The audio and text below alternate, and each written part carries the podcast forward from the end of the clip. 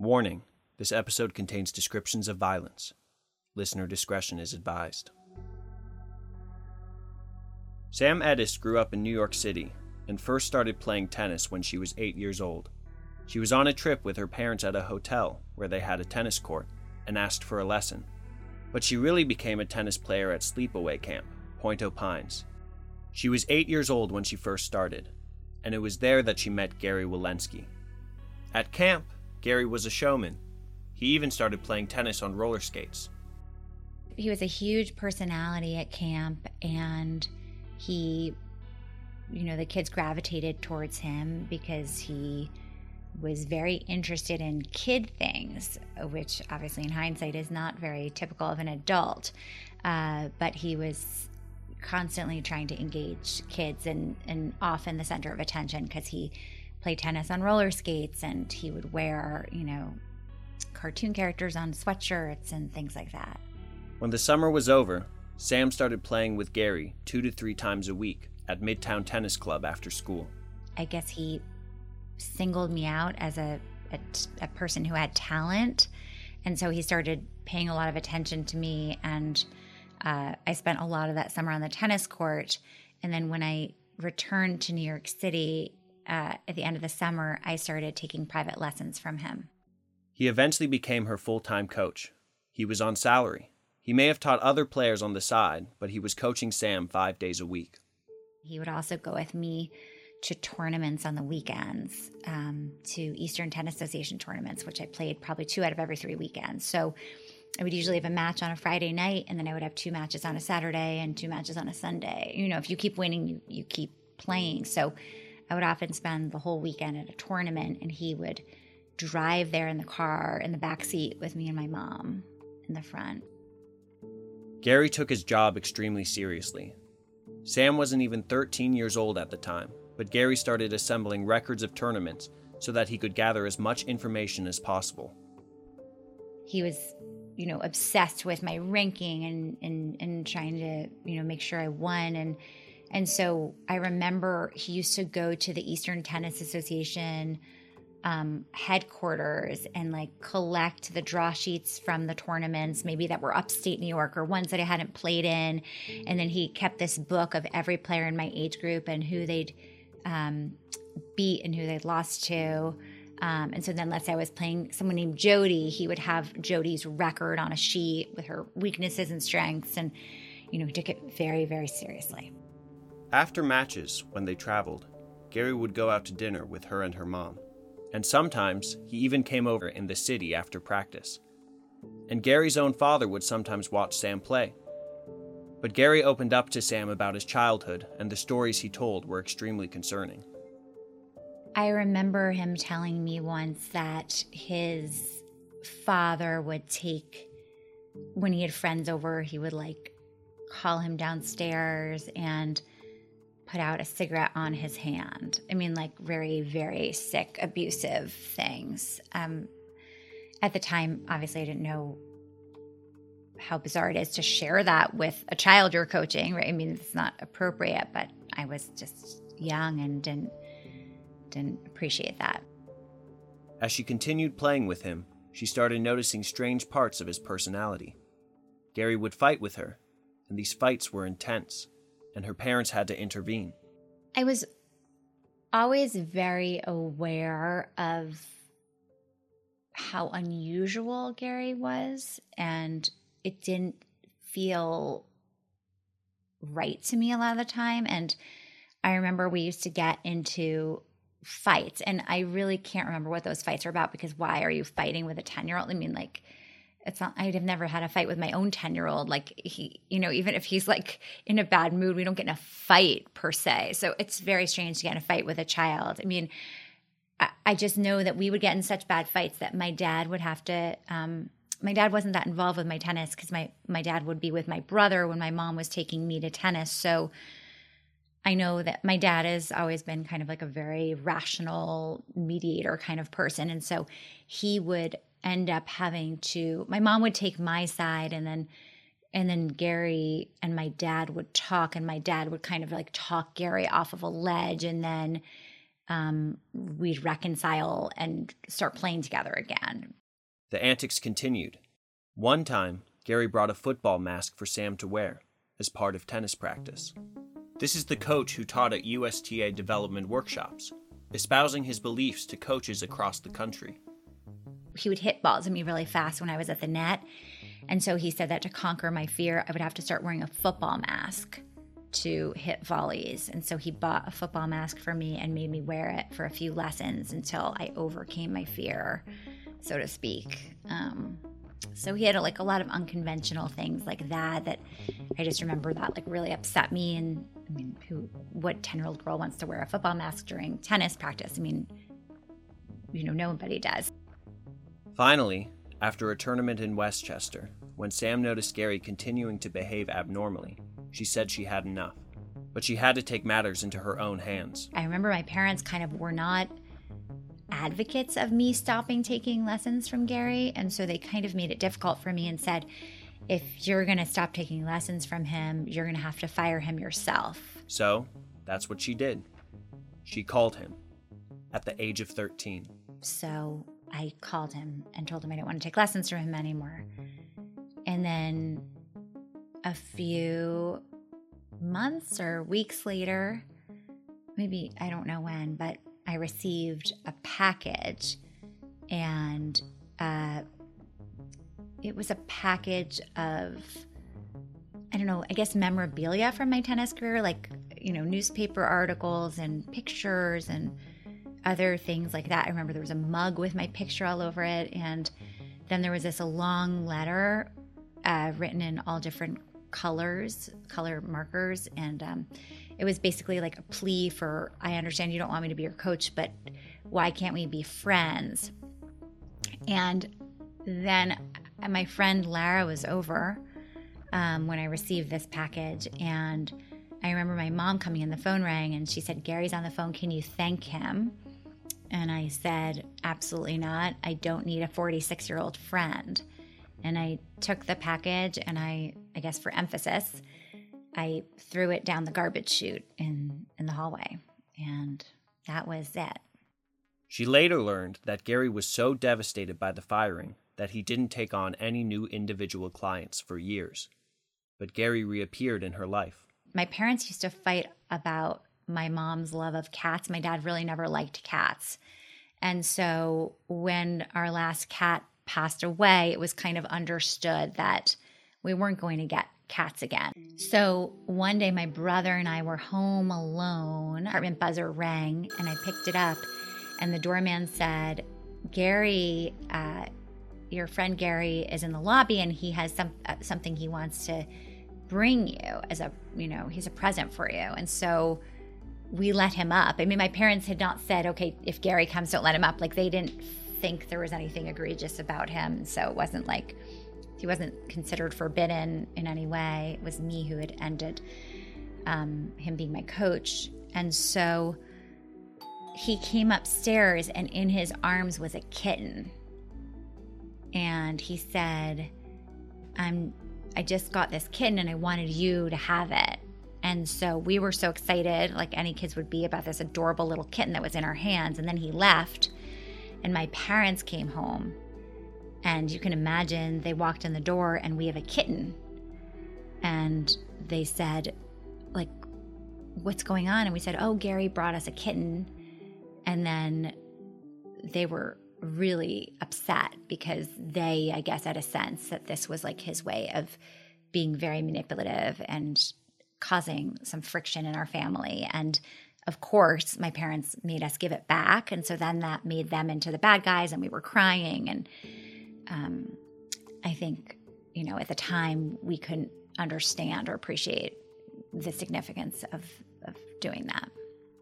Even though Gary's presence in Sam's life began to dwindle, he continued coaching throughout the city. Sam's instincts that Gary was creepy turned out to be absolutely correct. Only a few years after Sam stopped taking lessons from him, he was arrested, just over a mile away from where she went to school and it didn't come to light until years later. That's after the break.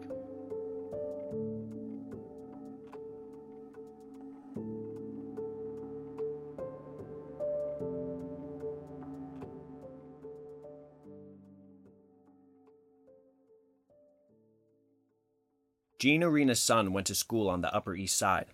He had just started taking the bus to school with his friend in 1988 when he noticed a strange looking man board the bus with him.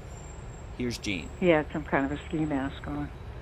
And he would wait for them to uh, take the next bus up Madison, where there's a lot of uh, schools up there. On 66th Street and First Avenue, the boys would board the bus. The man got on too. They'd take it to Madison and 57th, where they'd switch buses to take one uptown. It was here that the man watched them and videotaped them. My son was afraid because he saw them, saw this man all the time, and he thought he was a little weird. And then he was pounding his hand when they were waiting for a bus one day and mumbling some stuff. And that's the thing that uh, triggered it with my son. So when he got, when they got home from school, they talked to the other boy's father, who took them to the police station because uh, they were very upset by this guy. Here's the other boy's mother, Arlene Lamarca, in a television appearance talking about the case. And then my husband, for a week, followed behind uh, John and Joe while they walked to the bus stop to see if he would see this man. And he did. He saw the man. The man was wearing um, a mask, as the boys had reported. He was wearing a wig and a, a ski cap and spandex pants, and he really was across the street videotaping them. My husband right away called the police. Uh, the police also did a stakeout. On the day of the stakeout, the police sent plainclothes officers to watch the situation for themselves. Gene walked behind the boys at a distance. The other boy's father walked ahead of them. The police got the man and arrested him. Gene and the other boy's mother wanted to learn more about the strange man and figure out who he was. We wanted to know what he looked like because we had no idea. And um, the district attorney's office said that he was a man who had helped so often in teaching underprivileged children how to play tennis. right. When the police searched his apartment, Jean said they found tapes of kids he was stalking. It turned out the man was stalking a girl who was at the same bus stop as them. Uh, the DA's office showed us his scrapbook, which they had. The scrapbook contained pictures of him with children, coaching children. Uh, and my, my, children were very frightened, but the DA uh, informed the boys that they didn't need to be that frightened because he was really stalking the young girl, a 14 year 14 year old girl who was also waiting at the same bus stop. But through the videotapes that they found in the, behind his car and in his apartment, they saw that he was stalking her to school and then stalking her on the way home from school. Jean and the other boy's parents were determined to put an end to this man's behavior. And we made a complaint about him because the police said he was dangerous we we tried to bring something against him, and then they had a hearing, I believe, downtown where we were. Here's Arlene. Um, my husband, in some way, had been involved with the police uh, in this trying to capture this man. He accompanied the police to uh, his apartment building and waited, waited outside. And the police came down and said that in his uh, apartment he had hundreds of videotapes of children, and he had many uh, objects used in sexual torture, and that what he was wearing, not, which was not a ski mask as the boys had described it, was called a sex mask. We had no idea what a sex mask. He was arrested. Was. He was arrested. Yes. We then had to go down to the DA, and we went to an arraignment. The DA called us and spoke to us, and we went to the arraignment. When the DA spoke to us, the DA informed us uh, that they had a, a file on this man. This was not the first time they knew about him and that he was seeing a, a, psychiatrist, but that they didn't want to really, they didn't want to press charges because had they pressed charges, had we pressed charges and prosecuted, he would have lost his job coaching children. They got his name, Gary Wilensky. They looked him up, and Arlene called around town to let his employers know what had happened. She called because she called Brearley and said, uh, This man is following and he's he's a, a tennis instructor, and he instructs uh, children at your school, and the children were all girls. It was a girls' school. Uh, so that's when she called, and nobody did anything. Nobody let him go or said, forget it. Jean never did see him in person again, but she decided to call Gary because maybe she'd recognize his voice or feel better prepared if she came across him in the future. I called once and tried to hear what he sounded like. I, I figured that was his name, so I would call and see if I could. And then this guy answered, and you know, I I never said a word to him. I just wanted to hear his voice. Hello. Just in case, with the mask on, I heard his voice somewhere. You know. Hello. Because at that point, we didn't know who he was after. Henry Putzel, Gary's lawyer in the matter, doesn't recall many events from the time, but he does remember bringing in Gary's psychotherapist to the DA's office. I, I represented him in my negotiations with the Manhattan District Attorney's Office. I don't have any recollection of who the assistant district attorney was whom I, with whom I dealt. Um, I do know, again, from uh, uh, with, with, the help of newspaper accounts, that I, I ended up bringing um, uh, the, the, the client's psychotherapist in to speak directly with the uh, assistant district attorney. Putzel recalled, with the aid of newspapers, that the DA's office didn't believe Wilensky posed a threat to the community. As a result of, of that series of negotiations, the matter was, uh, uh, as we say, ACD'd, that is, adjourned in contemplation of dismissal, in 1988 on the condition that he continued to see his therapist. I also see from the newspaper article, and this is consistent with my general recollection, that at the time, the question of whether he was a danger, he was viewed as a danger to the uh, to children or to to the public, was raised by the district attorney's office, and the uh, therapist uh, assured the um, the prosecutors that, in his view, uh, Mr. Wilensky was not a danger. Now, I cannot say that I recall this independently of the newspaper article, but I'm quite confident that, that this is uh, the way it happened. For years, the incident scarred Jean's son. At that point, it was very bad for my son, who was uh, young enough to. It was the first time he had ever taken a bus, you know, not the school bus that we usually had to go on.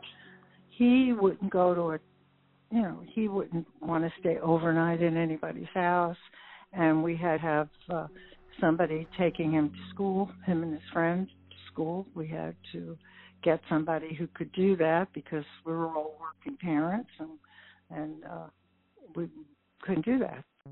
One of Gary's former girlfriends, Elaine, remembered a separate incident years prior, in the 1970s, involving another teenage girl. Elaine and Gary weren't dating at the time, but she was involved in a dispute with him over things he had taken. She remembered this about the girl years later in a television interview. He gave up his apartment on East 52nd Street because at the time he had an obsession with another young girl, a 13 year old girl, and he told me about this girl. And I became more and more frightened about the girl. She went to boarding school, and he was going up there and watching her. And I somehow talked to him enough about this that he revealed who she was, where she lived, and I contacted her mother and Gary's father to let him know about what was going on. Did you follow that up? Did you hear whatever happened with the parents? I spoke to her mother, and she was she said that she was afraid of what was going on. She wasn't aware of, of, of the extent of it, but her daughter was afraid of him and she put an end to it. I have no idea what happened after that. There was clearly a pattern of stalking. First the boarding school girl, and now the girl in Manhattan. Arlene Lamarca said the police were aware of Wilensky. Could it have been from the incident involving the girl at boarding school? It's unclear, but there's a good chance. Stalking laws became much stricter in New York in the years that followed the 1988 incident. His lawyer at the time agrees that the outcome would have been different if later laws were enacted sooner? I am quite confident that uh, if if laws, if there had been anti-stalking laws on the books um, in 1988, when I represented Mr. Wilensky, um, uh, he would have been charged with far more serious offenses, and and uh, in this case would have received a, a very different. Uh, uh th- there would have been a very different outcome in 1988. More after the break.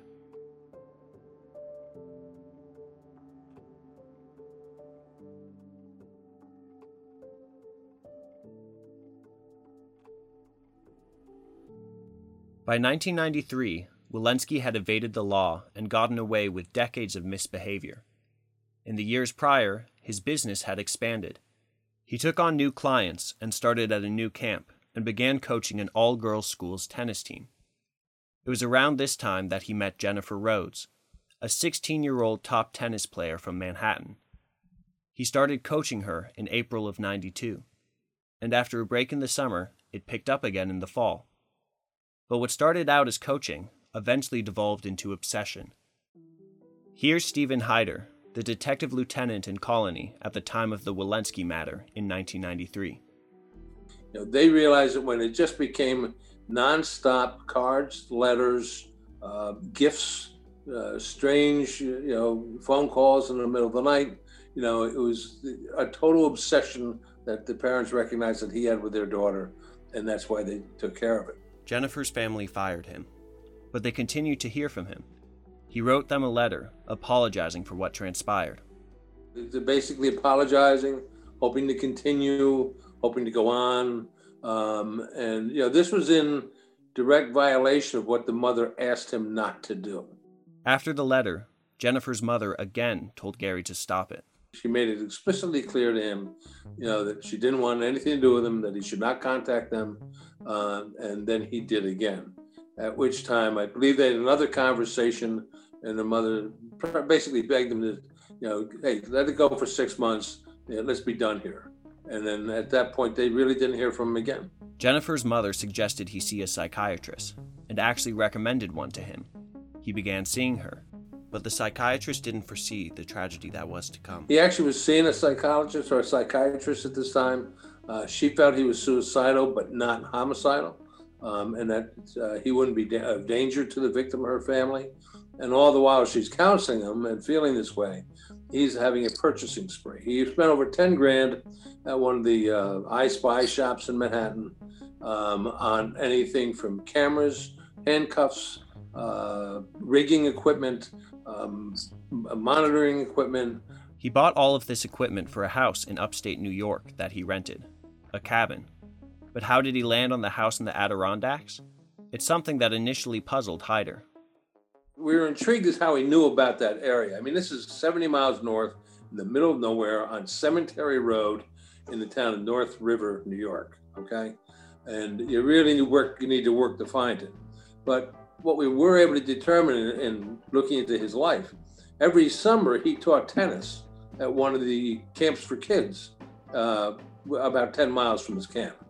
So that's his connection to the North Country. Because, you know, how's the guy from Manhattan to know about Cemetery Road and, you know, North River? Well, he knew about it because for a number of years, until he was, I think he was fired from that job for, you know, odd behavior, he taught at a camp about 10 miles away. He rented the cabin for a full year and paid for it in cash.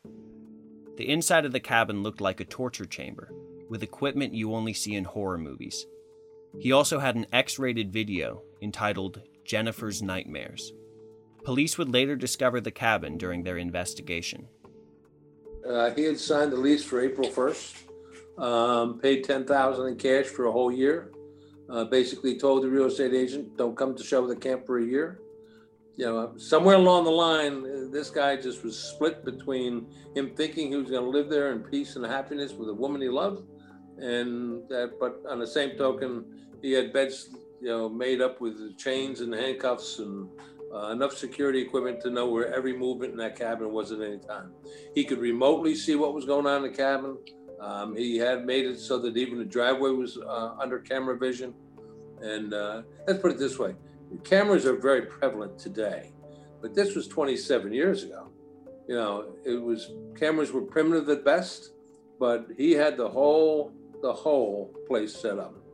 You know, he had the windows all boarded up, but he had curtains on the inside, outside of the boards. So if you looked at that camp from the driveway, it looked like a normal camp. You know, everything about the place looked normal until you went inside.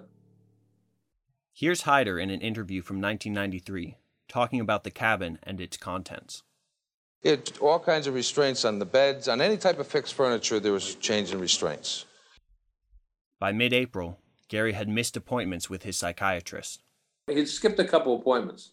On April 7th, he had gone in to see her, and he told her that he had taken control of his life and wouldn't need her services anymore. And that was right at the time that he was buying the guns um, and all this I spy equipment from the spy shop. So, you know, he was, he had taken control, all right, because he was going to do something very bad. On April 14th, the girls at the Manhattan Center for Science and Math were playing Jennifer's school in a tennis match in the Bronx. The Manhattan Center's tennis coach, Peter Schmidt Nawara, spotted a man in a car with binoculars and a telephoto lens looking at one of the players. Some of my players said to me, "Hey Schmidt," everyone called me Schmidt. Um, look, look over your shoulder. There's a guy sitting in a car with a wig and a fake beard. And so I looked, and sitting there was a person with a, a fake beard and a, uh, a wig, he had a hat too, uh, with a telephoto lens, with the window open, directing it at the tennis courts. And my players just sort of thought it was kind of weird. And they said, Well, why don't you go say something, Schmidt? So I said, Yeah, okay, I will. He approached the car. So I stood up and I walked down to the car and I sort of leaned down into the open window and I said, Excuse me, sir. My players and I were wondering why are you wearing a fake beard and a wig? If he was trying to get uh, to, to be in disguise, he was doing an incredibly horrible job of it. Uh, it just looked ridiculous, his outfit or his his his you know his his, his disguise. Uh, and but I guess he said he was just you know was doing as a prank or something, and then he immediately turned his car on and just drove off. Just over a week later, Wilensky would appear in disguise again, but he would turn violent.